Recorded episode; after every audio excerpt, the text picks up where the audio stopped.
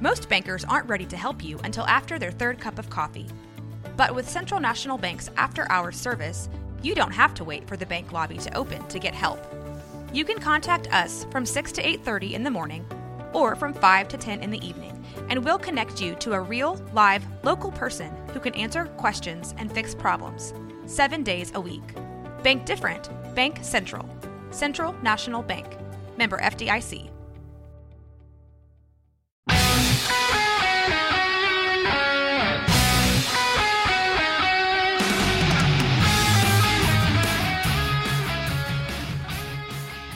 Hello, baseball fans, and welcome to another visit to the mound. I'm Lark Smith, along with Stan Hough. And today we have a special guest on the phone with us, Pat Zachry, a former member of the uh, Big Red Machine and the Cincinnati Reds back in their World Series heyday. Pat, how you doing today? I'm doing well. Doing well. Thank you for having me. You bet, Pat. Well, listen, we definitely wanted to uh, get your insight on you know your time in the big leagues with the Reds, and then getting and traded over the Mets. Uh, of course, I got to spend some time with you in spring training over there a few times, and that was a wonderful. Mm-hmm. We had we had a good time, and we uh, did. Yeah, we did. So, uh, if you don't mind, just uh, share uh, some insights with us uh, well, first well, thing, what first would thing you I, like to know about? Well, the first thing I'd like to know is, you know, you spent, I believe, like six years in the minor leagues before you ever got up to the big league club, and yes. the, the time in the minor leagues back then in the '70s and the late '70s, early '80s was not quite like it is today because during the off season, you would come back to Waco and, and work in my dad's window factory. You needed needed to yep. supplement your income. yep. Yeah. We. Uh, uh, I was a door skinner and uh, pulling uh, bundles of metal for the window shop and uh, door skins for the wood shop. And uh, it was always nice to know that I could count on your daddy to get me something to do during the winter so I could put a little gas in the car. And, uh, you know, he, uh, I had to wait, uh, oh, two or three years before I could go to, to uh, instructional ball in Florida, and that was always helpful. Uh, get to oh right after right around Thanksgiving, and uh, it just helped. You know, every little bit that you could work on to improve and uh, pick up a little extra cash. Uh, but you know, it's. Uh, was worth it. I, I didn't uh, regret any minute of being in the minor leagues like that. It was it was always a lot of fun. Now your your time in the minor leagues was spent as a member of the Cincinnati Reds organization. I, I don't know if you have any comparison to the other organizations as far as the, the minor leagues go, but uh, about your time in the Cincinnati minor league organization, how much help did you get in developing your talent? They had the best minor league uh, coaches that anybody had. The man that was in charge of the entire minor league uh, system could probably forget more baseball than anybody I was ever around. He was the name was Ron Plaza, and our pitching coach was Scott Breeden. Uh, taught me how to throw my changeup and they were just really, really uh, smart people for baseball. And all of the coaches were good. Uh, it was, uh, you know, other than being in the minors for six years, which wasn't uh, what I wanted to do. Um, but it, it, again, it was a learning experience. It was, it was well worth it. Well, I mean, what's the difference between spending, you know, four years of learning your trade in the minor leagues and four years in college and then having two years after your college years to finally get into the pros? It seems like you kind of had a trade school there to, to teach you how to pitch better because when, when you left high school, I knew you had a great fastball, but that's about all you had was a great fastball. Yeah, I did not have much of a breaking ball and I didn't have any changeup at all. Um, but uh, the first couple of years was just spent learning how to throw those two pitches, and uh, it was well worth it. It was it was worth it. Learned how to throw them, learn when not to throw them, which was just as important. who to throw them to and who not to throw them to. Yeah, I, I had to pick up a few of those pointers the hard way. See, uh, Pat, Pat, you had Don Werner as your, one of your catchers. How was that? How was throwing to him? Donnie was as good a catcher as anybody I ever had. Donnie could uh, call a good game, catch a good game. Uh, he hit a little bit, and uh, he you know, was just a really good guy to have around. I was surprised he didn't get more time in the major league. Well, he uh, But when he got when when you got traded over the to the Mets for and in that five player deal uh, with Tom Seaver, Don Uh-huh. Don uh, caught Seaver's only no hitter.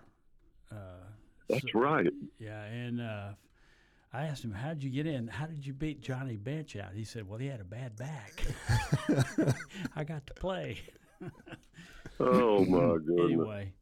Well, maybe one of the reasons why you had as much success early on is is you were with the Cincinnati Reds, but that meant you did not have to face the big red machine as far as the guys that were, were hitting. You didn't have to, to throw against a, a Pete Rose or a George Foster or her Johnny Bench.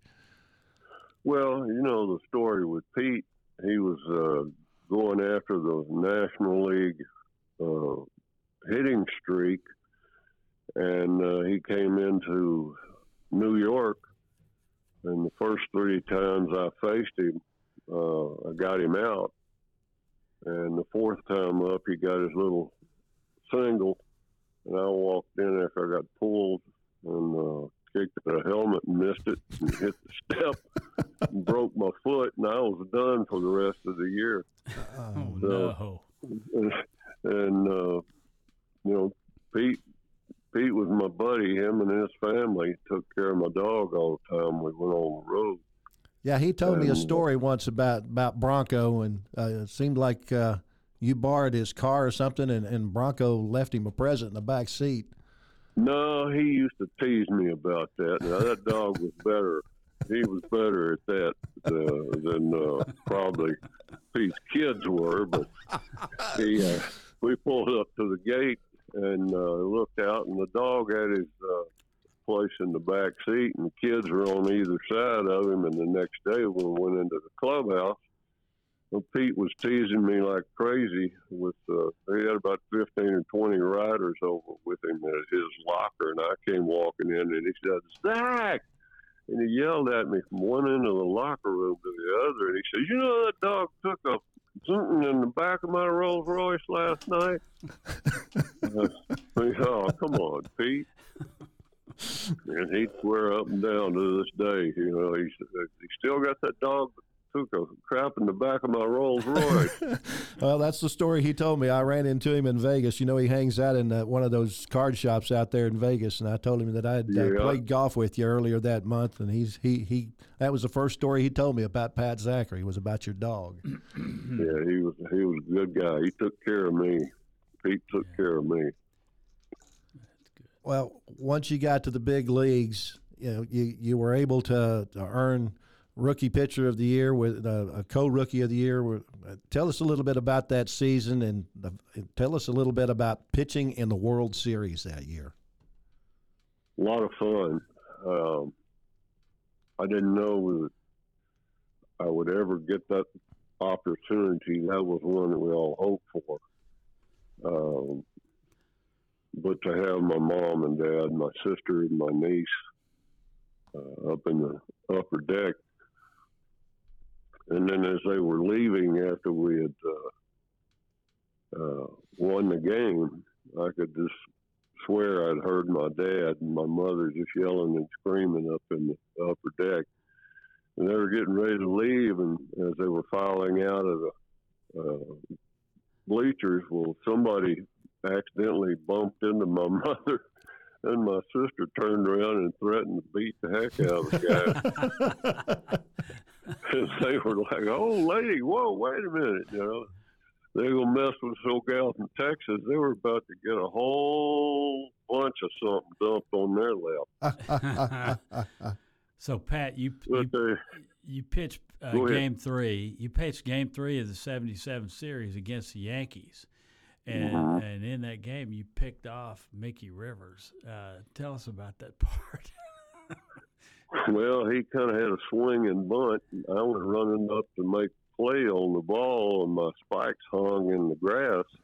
they didn't slide like they used to in uh, AstroTurf, and it uh, made me throw the ball funny, and I hit him in the butt. and thank goodness the ball stopped right there. It didn't go running down the uh, baseline and go out in the right field where he advanced. And uh, scouting report on him was that he liked to take a walking lead and uh, just kind of mosey on off of first base towards second. And as I was coming up into my uh, stretch position, I just flicked over there real quick, and he happened to be looking back. He wasn't watching me. He happened to be looking back to see how far he was off the bag, and bam, I had him. He was nailed. And uh, of course, Billy Martin came running out yelling that I was balking. And uh, Billy Williams was the home plate umpire and said, nah, he's all right, he's fine. And uh, we go on and, and uh, win the game.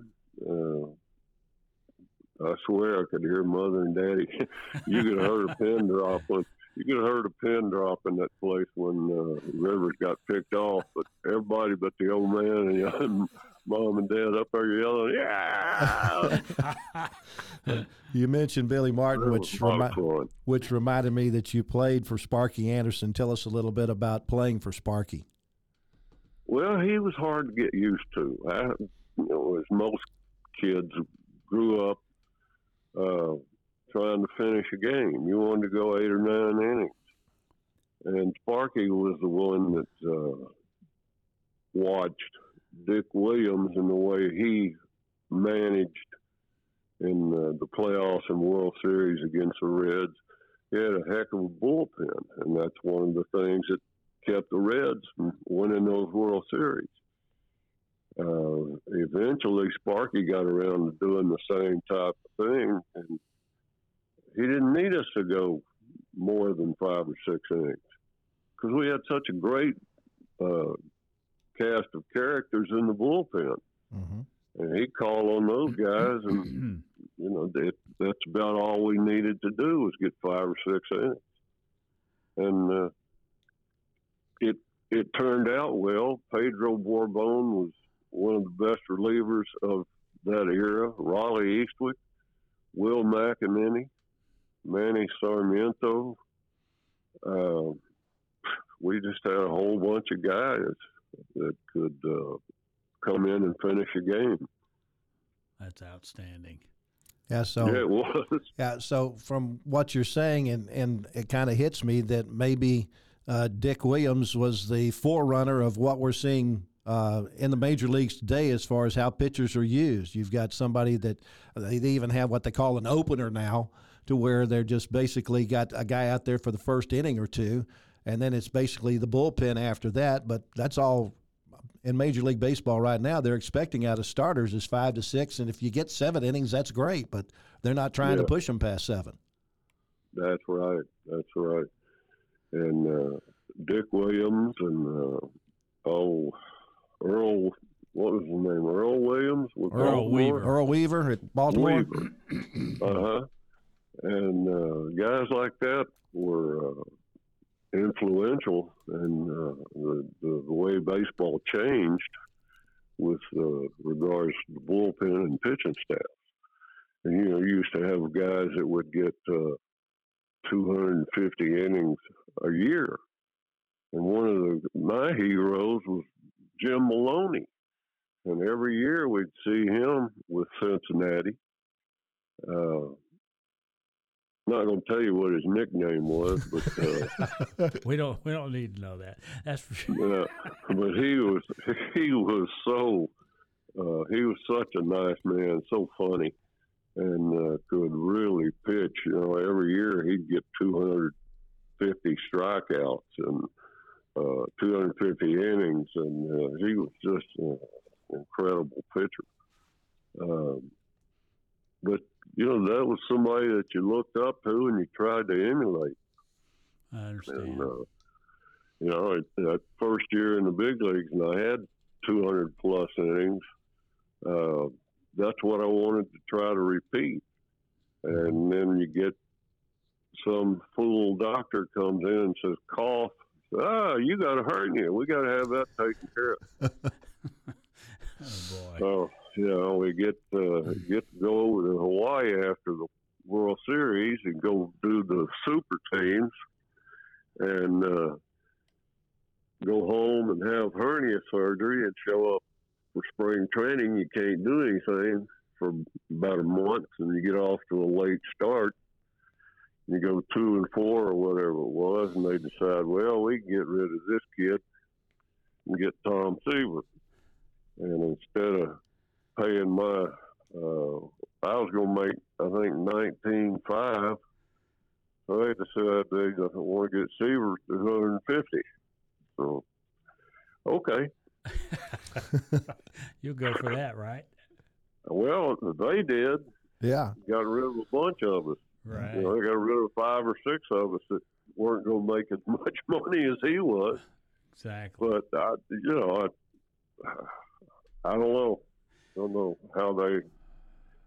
It just all happened to work out. I see.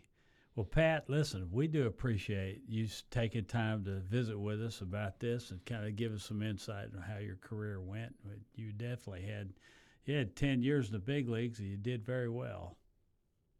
I was uh, very fortunate. I was very fortunate. Um, it yeah, it, it came about that uh, ten years was as much as they'd let me stay. I wanted to stick around for a little bit longer, but they they kicked me out. Well, I Just don't come back. Well, well, look, we do appreciate it, and uh, I hope you're doing well. I know you're down there in Round Rock with Josh and the and the family. So uh, anyway, we The do house of noise. House of Noise with all them boys around. That's Yeah. for sure. Golly. Yeah. Anyway, Zach, always good to talk to you, and, and best of luck to you from here on out. Tell family hi, Mar- Lark. Sure will. All right, Stanley. you Thank bet, you. You bet. See you, Pat. Bye, That- guys. Bye bye. That's our time for this episode of A Visit to the Mound. We do thank you for listening. If you have any questions or comments or anything you would like for us to cover, we would love to hear from you. You can follow us on Instagram and Facebook at A Visit to the Mound or visit us online at a visit to the mound.com. Make sure you like, subscribe, and review this podcast, and be listening the next time we make A Visit to the Mound. That'll wrap up this visit to the mound. We certainly appreciate you joining us today for a little baseball talk. Anytime you want to hear something about baseball, you can find us anywhere you get your podcast, or you can go to roguemedianetwork.com for the next edition of A Visit to the Mound.